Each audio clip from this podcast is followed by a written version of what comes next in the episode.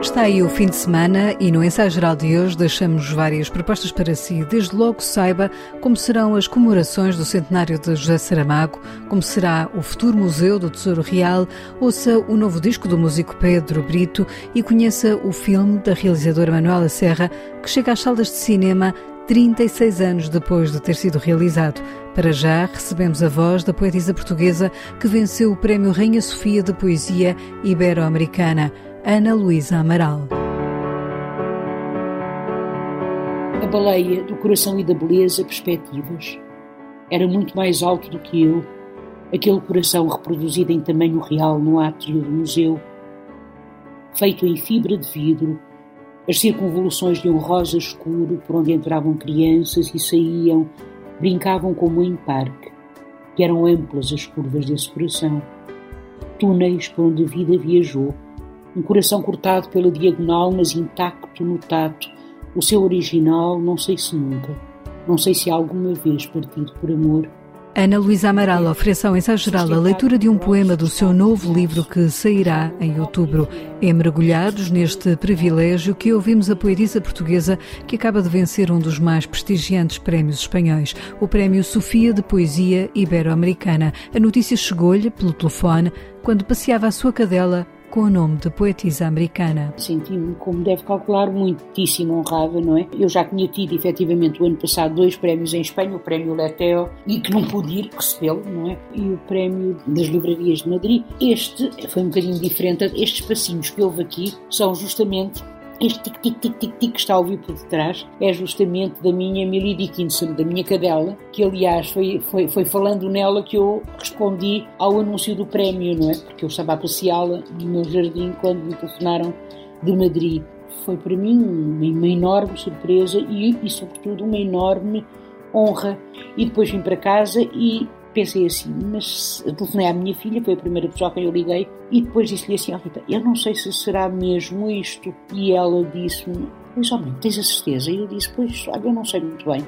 E, entretanto, entra-me um número espanhol, um 0034, e era o El País a telefonar-me. E realmente aí tive como disse, olha, deixa-me atender aqui, é de Espanha, atendi e pronto, era do El País. Foi o primeiro jornal que me contactou para recolher um depoimento. O júri destacou da poesia de Ana Luísa Amaral a sua mensagem de abertura, defesa da liberdade, respeito e tolerância, mas também de reivindicação, valores que Ana Luísa Amaral reconhece que estão na sua escrita mas que nem sempre pensa sobre eles. Eu tento lutar, eu, Ana Luísa Amaral, não é? tento o mais possível guiar-me por esses princípios e acredito apaixonadamente que é preciso intervir do ponto de vista político, social, etc. Quando eu falo em política, não falo tanto em partidos, sabe? Não, não estou a pensar em partidos, estou a pensar em política no sentido, nesse sentido mais puro do termo, que tem a ver com polis, não é? Portanto, com um espaço comum ao qual pertencemos todos e todas, não é? E ao qual devíamos todos todos e todas pertencer por igual. Acredito na, na, na força que pode ter a reivindicação.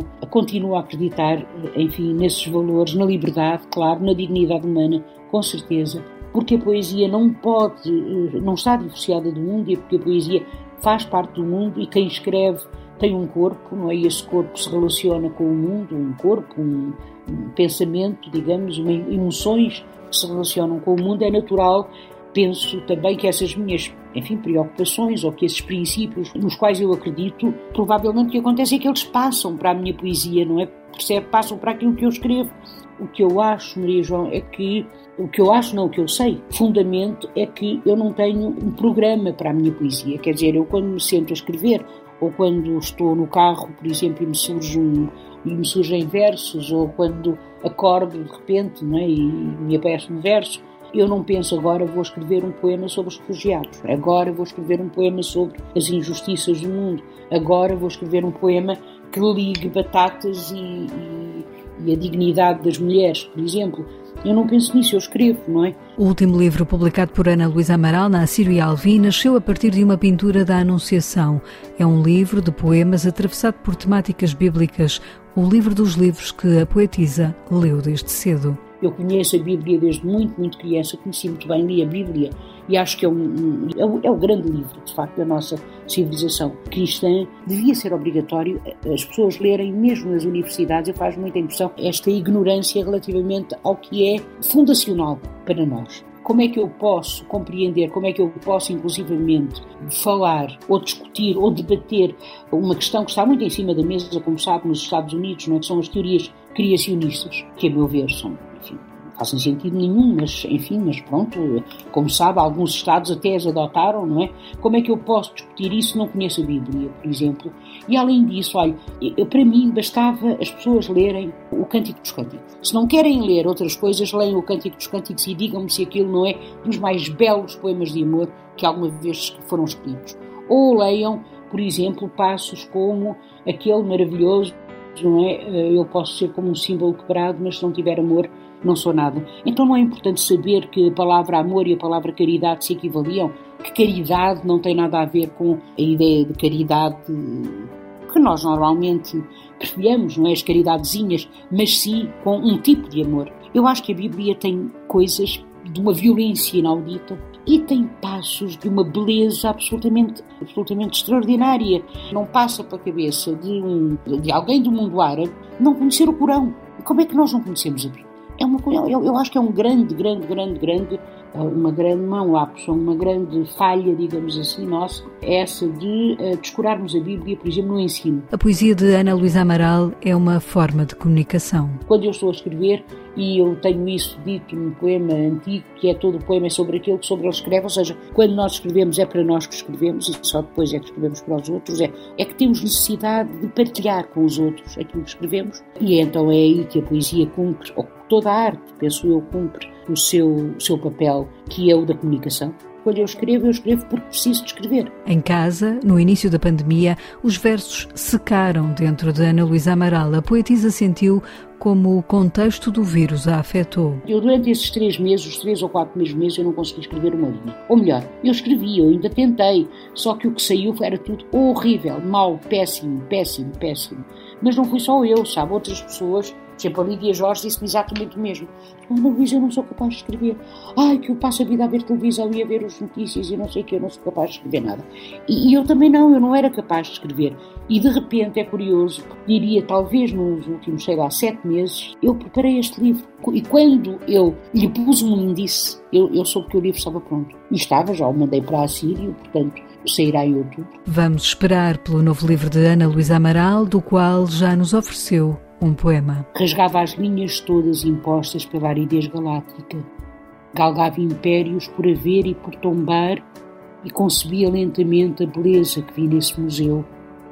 Um cemitério de ossos por esqueleto, epitáfio que o tempo amordaçou por sobre o coração facsimilado e nu. E dentro dele as vozes e os risos dos filhos dos humanos.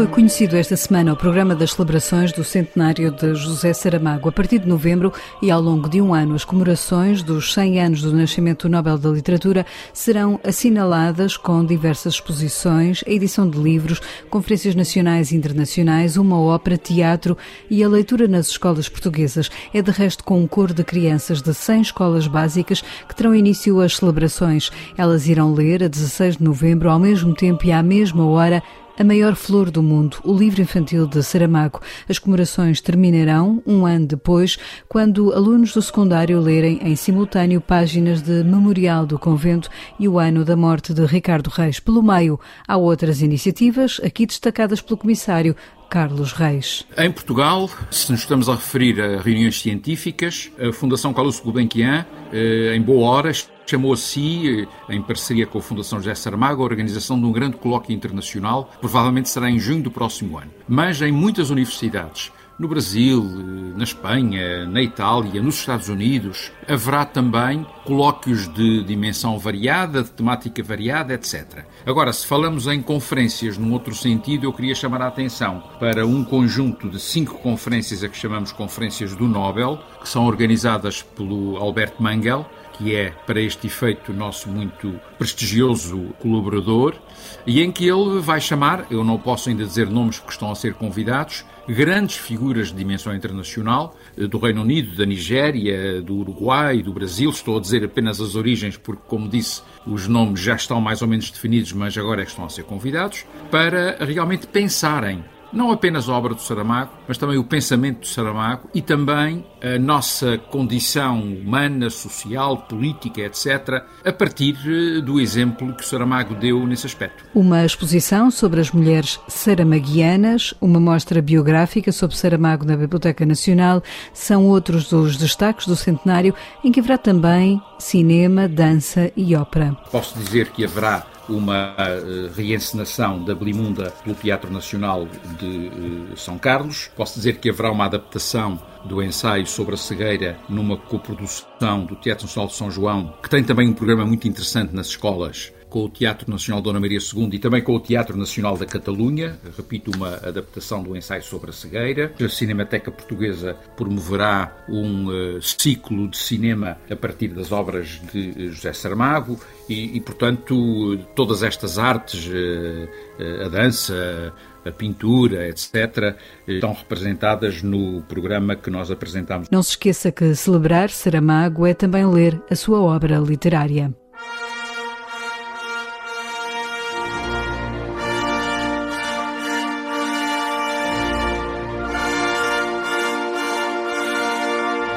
Só vai abrir ao público em novembro, mas o seu edifício já está concluído. O novo Museu do Tesouro Real já tem casa. A nova ala poente do Palácio Nacional da Ajuda está concluída. Será lá que a caixa forte colocada no coração do museu vai mostrar as joias da coroa. Ao todo serão cerca de mil peças, todas restauradas, para serem agora mostradas ao público. O diretor do museu, José Alberto Ribeiro, antecipa ao ensaio geral o que vai poder ser visto no futuro museu. O que o público vai ver ver é, de facto, um, um acervo que, em termos de dimensão e em termos de qualidade e diversidade de peças é muito grande e estamos a falar essencialmente de peças de orivesaria, embora haja também mobiliário, alguma pintura, alguma iconografia que contextualiza as peças que nós apresentamos. Mas depois há o acervo que pertencia e que entrou depois no espólio nacional com a República e ficou a pertencer às coleções nacionais, desde as condecorações, as, eh, os objetos ligados aos rituais da monarquia, a coroa real, o cetro, joias uh, utilizadas pela família real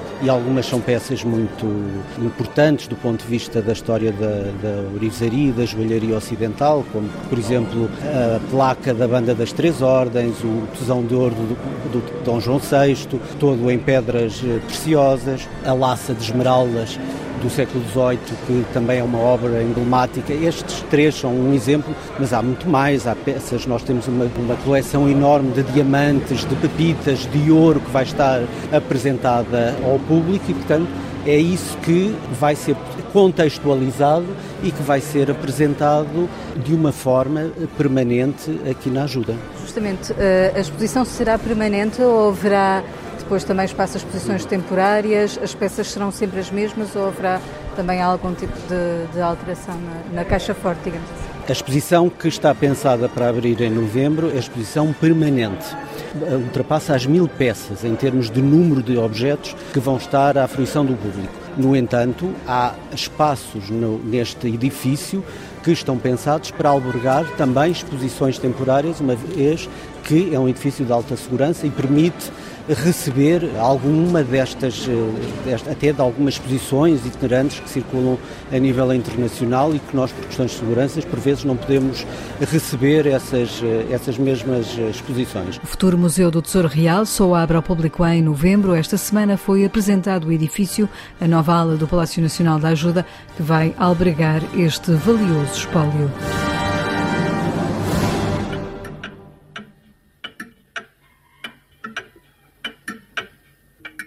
Este é o som do filme O Movimento das Coisas da realizadora portuguesa Manuela Serra, que vai estrear a 17 de junho nos cinemas portugues 36 anos depois de ter sido feito. O filme chega agora ao grande ecrã, numa cópia restaurada, digitalizada pela Cinemateca Portuguesa. Trata-se do único filme que Manuela Serra, hoje com 73 anos, realizou e retrata o cotidiano de uma comunidade rural portuguesa numa aldeia do Conselho de Viana do Castelo. Em entrevista ao ensaio geral, Manuela Serra explica que é um filme poético. É um filme para sentir, é um filme que sugere um sonho, é um filme sem história, ou a história de todos nós. É um filme de poucas palavras, passa-se o espaço físico, é uma aldeia que tem um rio. E eu nunca me esqueço de tudo o que se passa na aldeia, mesmo ao interior das casas. Ao mesmo tempo há um rio e há uma paisagem, portanto integro sempre tudo o que se passa. Tudo o que eu mostro está sempre muito presente o sítio onde se passa. Manuela Serra começou a filmar em 1979, depois de regressar de Bruxelas, mas só terminou o filme em 1985. A longa-metragem, que quase parece um trabalho antropológico sobre a realidade portuguesa de há 40 anos, estreou no Festival de Mannheim, na Alemanha, onde foi premiado. É um filme onde os habitantes da aldeia se tornaram atores. Criamos laços. Eu estive lá antes e fui construindo com elas a possibilidade, o que é que elas seriam capazes de fazer perante uma câmara. Eu fui sempre perguntando se seriam capazes de fazer pequenas ficções que não eram muito diferentes do que elas realmente faziam e elas iam concordando comigo. O movimento das coisas nunca chegou ao circuito comercial português, agora será exibido numa versão digital que deixou esta realizadora de um filme único satisfeita. É diferente, película e digital é sempre diferente. Digamos que a película é mais doce, mas eu mas, está, mas estou satisfeita com o que vi, com o trabalho. O Movimento das Coisas estreia a 17 de junho no Cinema Ideal em Lisboa, no Cinema Trindade no Porto e no Alma Shopping em Coimbra. No ensaio geral, escutamos agora outras sugestões de Guilherme de Oliveira Martins, o nosso colaborador do Centro Nacional de Cultura, que nos fala hoje também da nossa entrevistada Ana Luísa Amaral. Ana Luísa Amaral venceu o Prémio Rainha Sofia de Poesia Ibero-Americana. Junta assim o seu nome a grandes poetas como Sofia de Melbreiner e Nuno Júdia, sempre os portugueses, a João Cabral de Melo Neto ou a António Gamoneda ou Juan Margarite. Llanos Castelhanos, quando anunciou o nome da premiada, invocou a sua mensagem de abertura, respeito, tolerância e reivindicação, que conseguiu unir às letras portuguesas o valor do pequeno e do cotidiano como uma revelação e uma metafísica, sempre a partir de uma experiência ética de compromisso com os direitos e liberdades e, sobretudo, para que a voz das mulheres seja ouvida. De Minha Senhora de que a Ágora temos uma obra sólida e sensível. Só mal tocando as cordas da memória consegue o coração ressuscitar, porque era este lugar que eu precisava agora, como em deserto até ao infinito, e de repente uma gravidez imensa, um cato verde e limpo, porque os olhos conhecem esses sons de dar à luz o vento e são-lhe amantes da tangível luz. Só mal tangendo as cordas da memória, como estas flores se tingem de alegria, porque era neste azul que eu me queria, como a rocha transpira e se resolve em mar. Emily Dickinson obrigou-me a pensar, disse Ana Luísa um dia, a percepcionar-me de outra forma. Os vulcões dela não são vulcões a explodir, são vulcões que estão sempre num estado latente de ameaça. E que é a poesia, senão essa permanente ameaça de ir mais além? É isso que encontramos na obra de Ana Luísa Amaral, agora tão justamente premiada. E uma última nota breve. O Museu do Tesouro Real abre em novembro. Agora fechou-se finalmente o Palácio Nacional da Ajuda como espécie de capela imperfeita. O arquiteto João Carlos Santos procurou ligar o liós, a paisagem, o rio, como proteção de um tesouro que permite entender a história como vida que sempre continua. Sempre, sempre o património como realidade viva.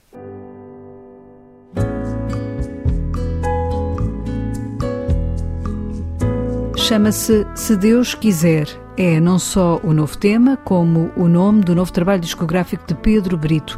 É o sétimo disco deste artista, compositor de muitas músicas interpretadas por nomes bem conhecidos da música portuguesa, como Carlos Paião, Rui Reininho, Dulce Pontes, As Doce, Paulo de Carvalho, Simone de Oliveira, entre tantos outros. O trabalho que agora apresenta é todo instrumental.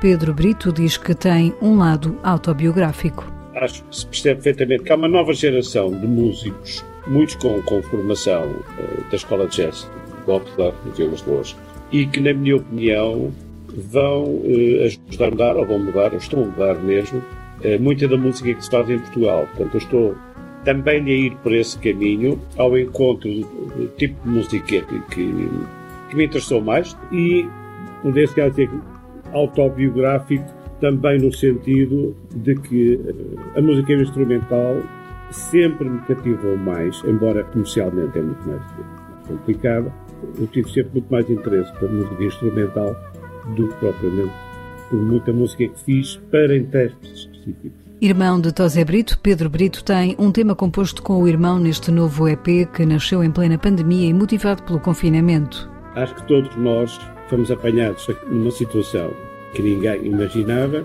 e, naturalmente, eu dei por mim a compor eh, não só estes temas, mas outros. Se Deus quiser, um dia poderão vir a ser editados também. E é óbvio que eh, esta situação, desde março do ano passado, levou a repensar muita coisa e a valorizar outras que se calhar estavam um bocadinho esquecidas. Este Se Deus Quiser é um disco instrumental de Pedro Brito, interpretado por uma nova geração de músicos como João Rato na viola e piano, Nuno Oliveira no contrabaixo e Diogo Duque no trompete e flauta transversal. A produção é assinada por Pedro Vaz e foi tudo feito com distanciamento a que os tempos exigem. Eu passei os temas eh, primeiro com o Pedro Vaz, com o produtor e o arranjador. Trabalhamos em casa dele e depois ele passou individualmente primeiro ao João Rato, fez as partituras, preparou tudo para os outros músicos e tudo foi feito nos estudos individuais, quer em minha casa, quer depois em casa do Pedro Vaz, quer depois em casa do João Rato. Isso foi, foi passando individualmente e cada músico foi acrescentando a sua parte e só no fim é que o Pedro eh, foi a um estúdio fazer a mistura e a masterização.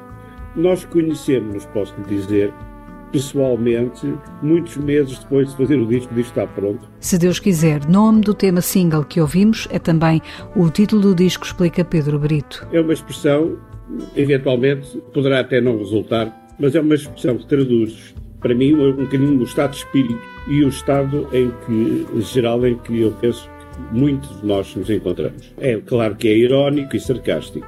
Vamos ver, a reação para já está a ser bastante boa. Vamos ver depois no fim se se foi uma... Eu poderia ter chamado ao disco contemporâneo, era outra palavra. Ficou Se Deus Quiser. É com Se Deus Quiser, de Pedro Brito, que fechamos o ensaio geral de hoje, que teve sonorização de José Luís Moreira. Voltamos de hoje a oito dias com novas sugestões culturais para os seus tempos livres. Até lá, boa noite e bom fim de semana.